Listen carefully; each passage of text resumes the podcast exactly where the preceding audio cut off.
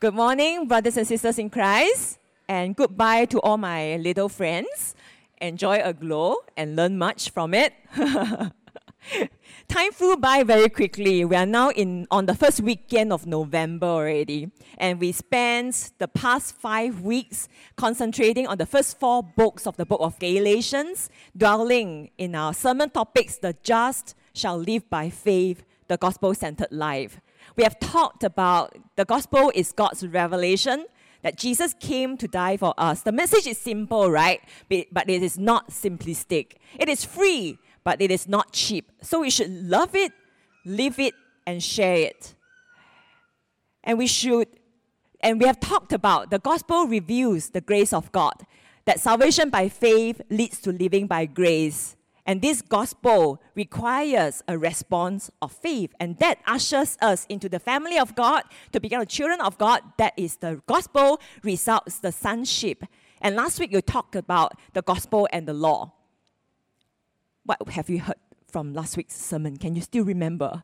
We are reminded that we are the children of the free woman. And therefore we can freely enjoy this life in this world given by God, given by the giver.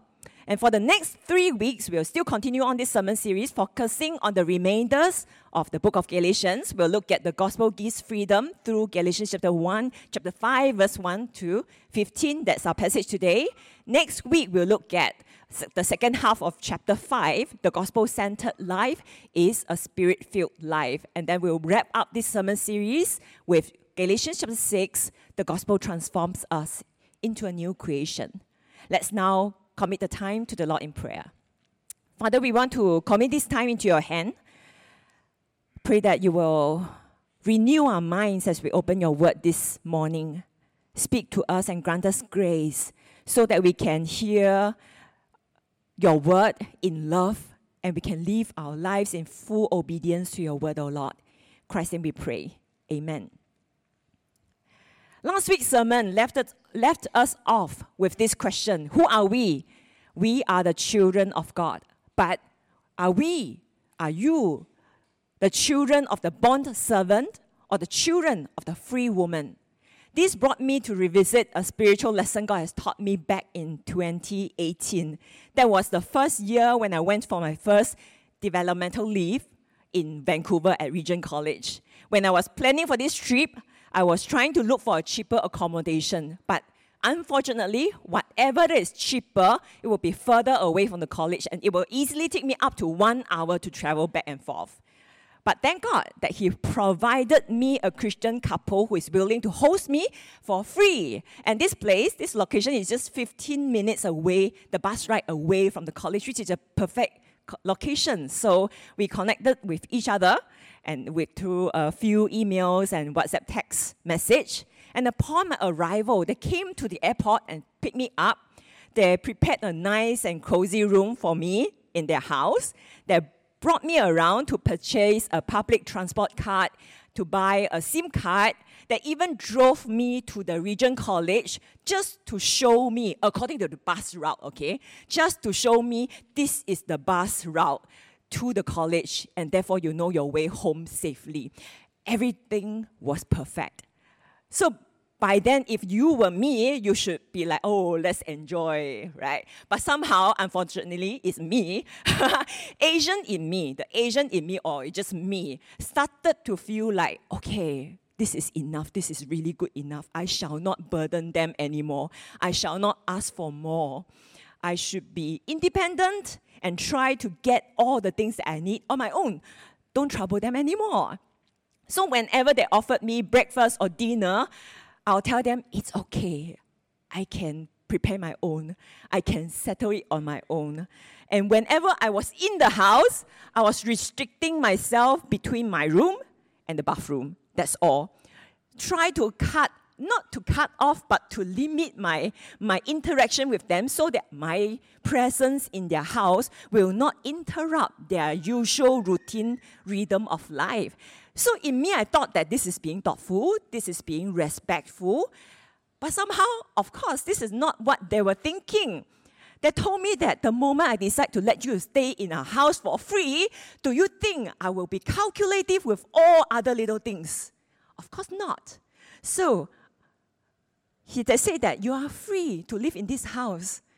You know, it just want it just led me back to think about how many of us here living in the Father's house, like how I lived in this Christian couple's house.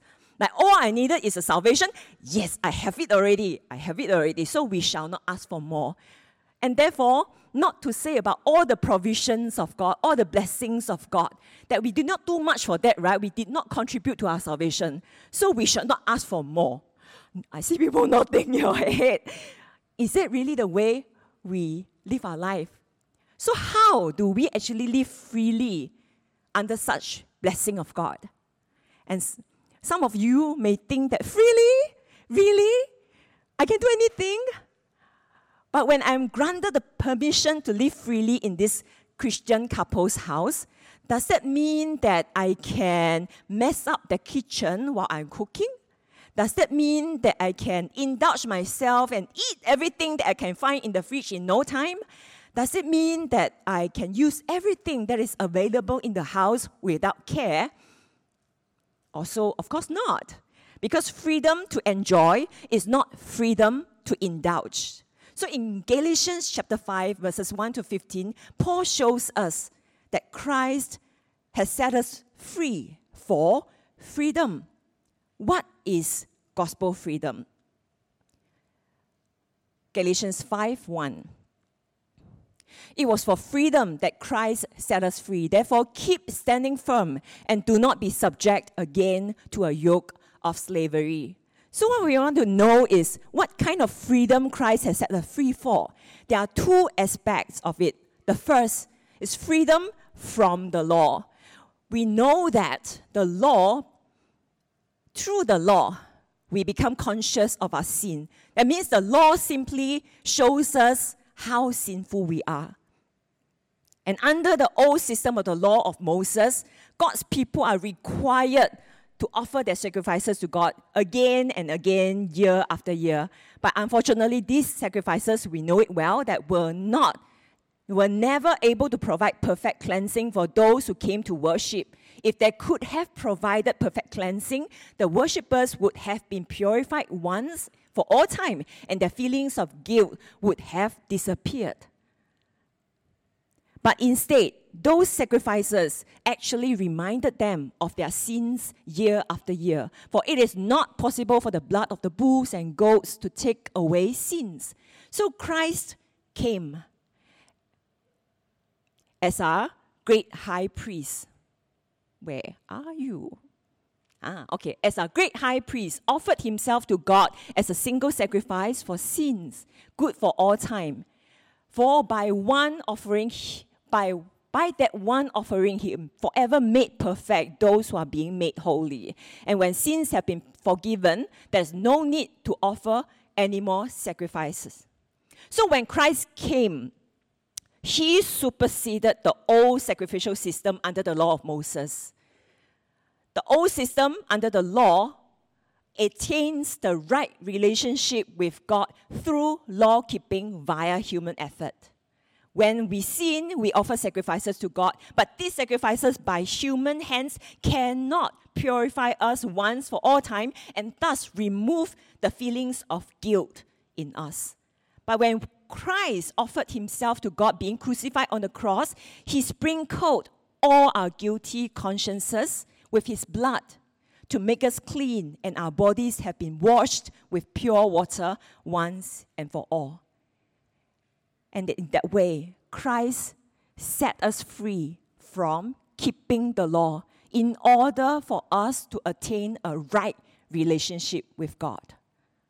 Because Christ Himself has fulfilled the law. No need to keep the law for us, seriously. You know, when I think about, put myself in the shoes of the Judaizers, the Judaizers may have freaked out by it. No need to keep the law.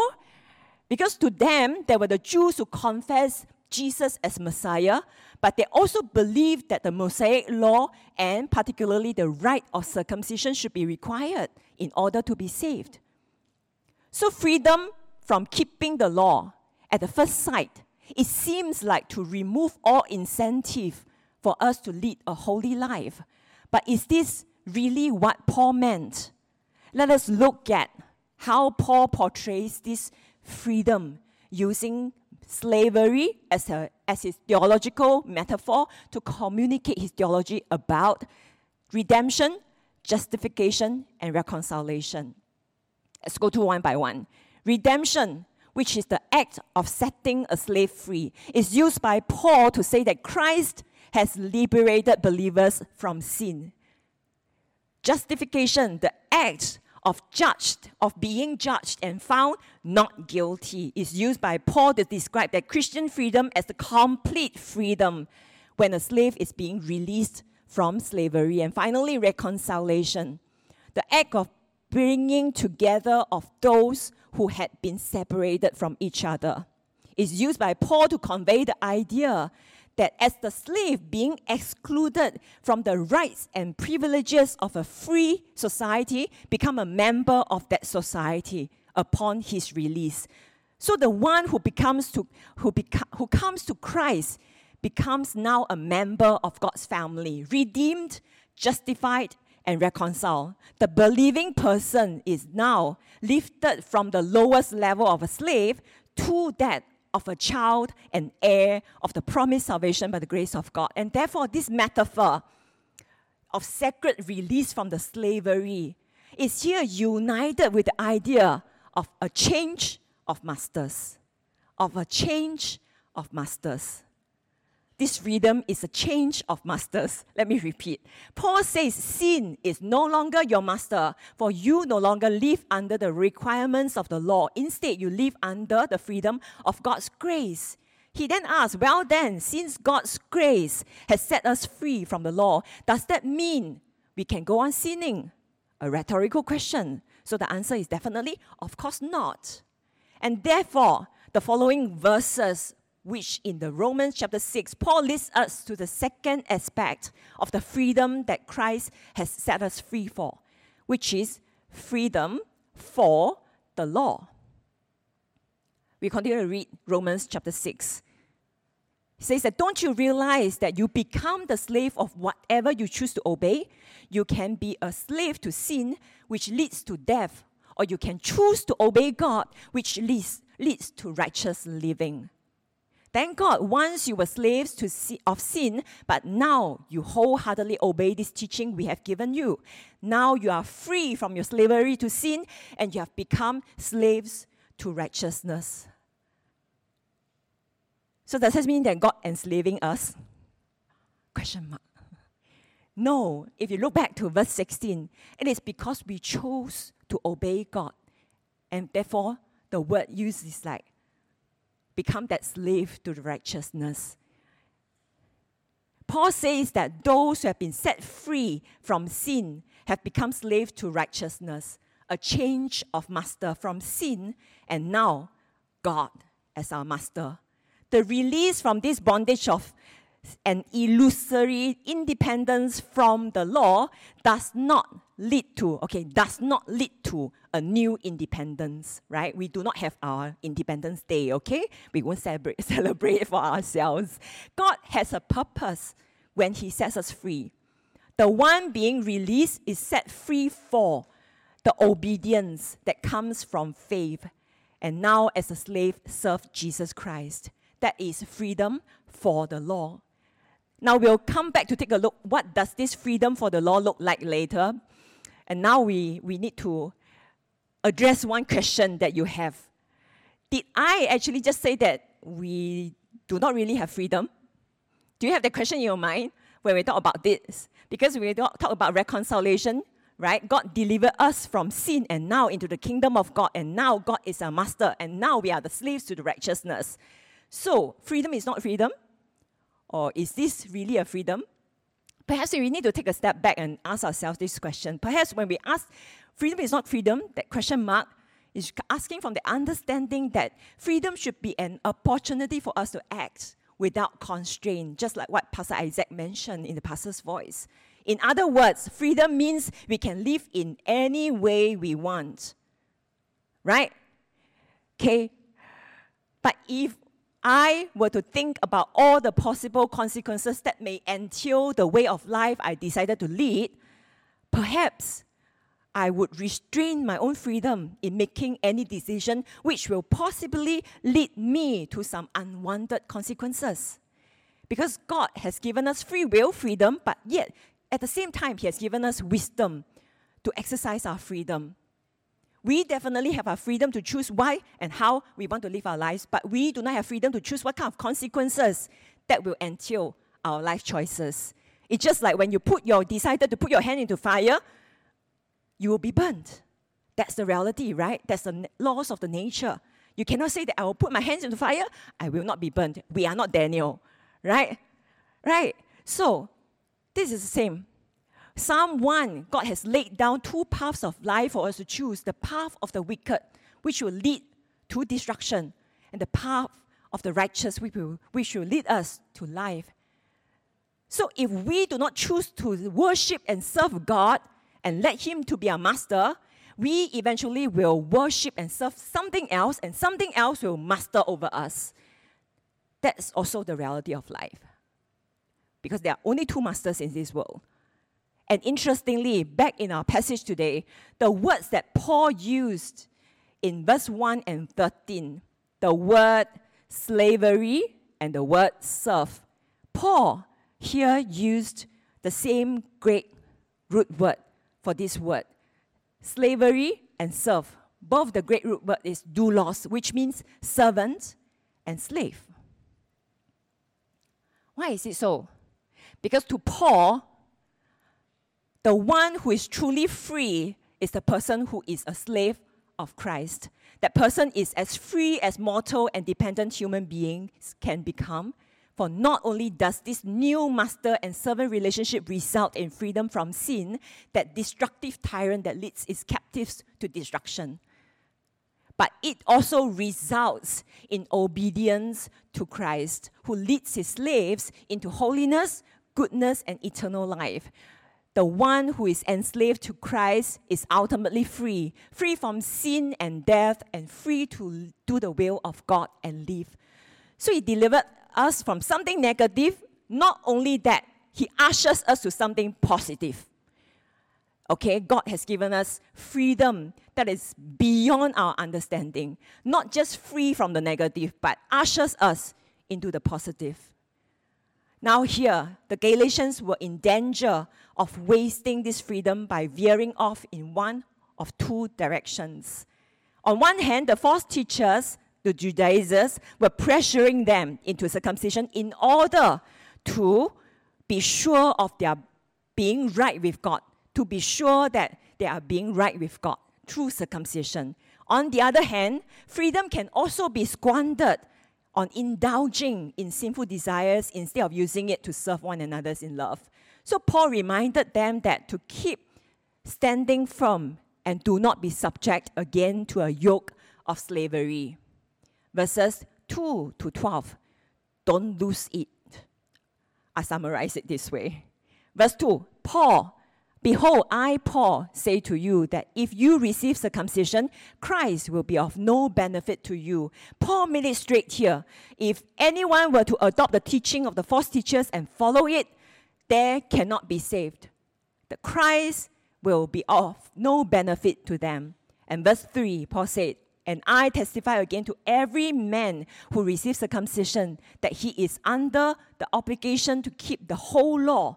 Because circumcision is a seal to the law. Whoever willingly and deliberately undergoes circumcisions enter upon a compact to fulfill the law. Therefore, he is bound to fulfill it. But Paul says, whoever thinks that they can be righteous before God by receiving circumcision, that is doing the works of the law, are deceived. Because in reality, no one can be justified by the works of the law. No one can perfectly perform the works required by the law. Therefore, actually, the law shows us we are, how sinful we are, because no one can perfectly meet and perform the law. The system of grace and the system of law are incompatible. They cannot go hand in hand. And John Calvin said that whoever wants to have a half Christ loses the whole. Therefore, Paul here say, you have been severed from Christ. You are seeking to be justified by law. You have fallen from grace. For we, through the Spirit by faith, are waiting for the hope of righteousness. For in Christ Jesus, neither circumcision nor uncircumcision means anything but faith working through love. So eh, Paul encouraged the Galatians to persevere on in sticking to the gospel that he first preached to them and assured them that the false teachers' teaching is from the Judaizers did not come from Jesus. Verses 7 to 12. You were running well. Who hindered you from obeying this truth? The, this persuasion did not come from him who calls you. A little leaven leavens the whole lump of dough. I have confidence in you, the Lord, in the Lord, that you will adopt no other will, but the one who is disturbing you will bear his judgment, whoever he is. I, brethren, if I preach circumcision, why am I still persecuted? Then the stumbling block of the cross has been abolished. I wish those who are troubling you would even mutilate themselves. Apparently, someone might be accusing Paul for preaching circumcision because if you look at Acts chapter 16, he actually asked Timothy to be circumcised. But Paul did not have Timothy circumcised to so that Timothy can be saved or more saved. He did it so that Timothy could evangelize among the unsaved Jewish people more freely. And the core issue about circumcision and the law is more than just the physical aspect of the procedure itself, but the personal pride and self assurance that many of Paul's Jewish contemporaries had in their national and religious identity not only they put their confidence in circumcision, but they regarded their pure identity of Israelite lineage and obedience to the Mosaic law as their own righteousness, in contrast to the divine righteousness that comes through faith in Christ. Know, those who believe in law keeping cannot handle the cross. They see it as a stumbling block. In NIV, it's translated as offense. Because the whole point of Jesus dying on the cross is saying that you cannot save yourself. I must die in your place, or you have no hope at all. Friends, if we trust in the law, it will mean that we believe that we can, in some part, save ourselves. So, a question I have for you today is Do you have this difficulty to embrace this grace of forgiveness of sins, that the cross is enough to redeem you? Or do you attempt to secure your own righteousness in God's sight by doing good works? In other words, you try to make yourself right with God with your own method instead of depending on the cross. You know, when we sin and fell into temptation, have you ever tried to do something good to make yourself feel better and feel forgiven? This is a question that we to ask ourselves. Because many times we do. When we do that, what is the purpose of the cross then? And as a pastor, how I wish I have that, I can have a few check boxes for you, each one of you, so that for me to discern where are you in your faith journey.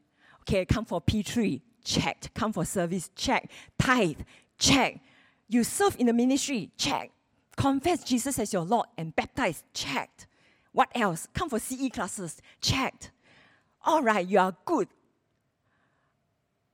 That will make my job very easy, but th- that's not something that I can do and I won't do. Because I have no right to heap up restrictions on you where God has no stated restriction. And the real challenge is that having all these boxes checked may not be the true reflection of your spirituality. Our relationship with God matters the most when we talk about the just shall live by faith.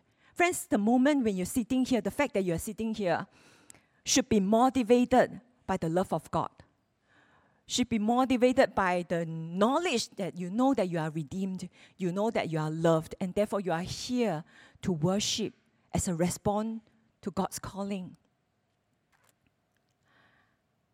the check boxes may indicate your genuine relationship with God. But what if our obedience is not motivated by God, but our attempts to salvage our relationship with God?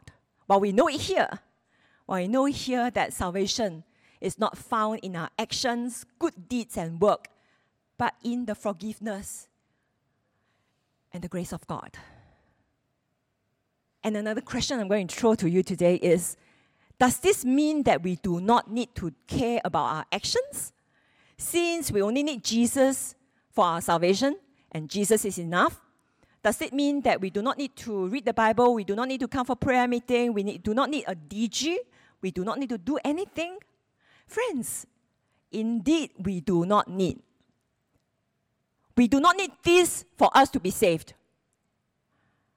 But we need this to help keep us in a close and growing relationship with God. We are doing all this once again because we know that God has loved us. Obedience is how Christians should live. It's not how we are saved. Salvation by, by faith alone does not mean our works do not matter. Does not mean how we live our lives do not matter. In verse 6, Paul says that faith working through love. And Jesus, in John chapters 14 and 15, respectively, he says, If you love me, keep my commands. If you are my, you are my friends, if you do what I command. This leads us back to the main idea of sermon today. Christ set us free for the freedom from the law and freedom for the law. In verses 13 to 15, don't abuse it.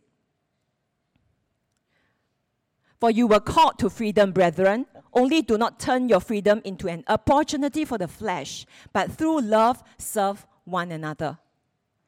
For the whole law is fulfilled in one word in the statement you shall not you shall love your neighbor as yourself.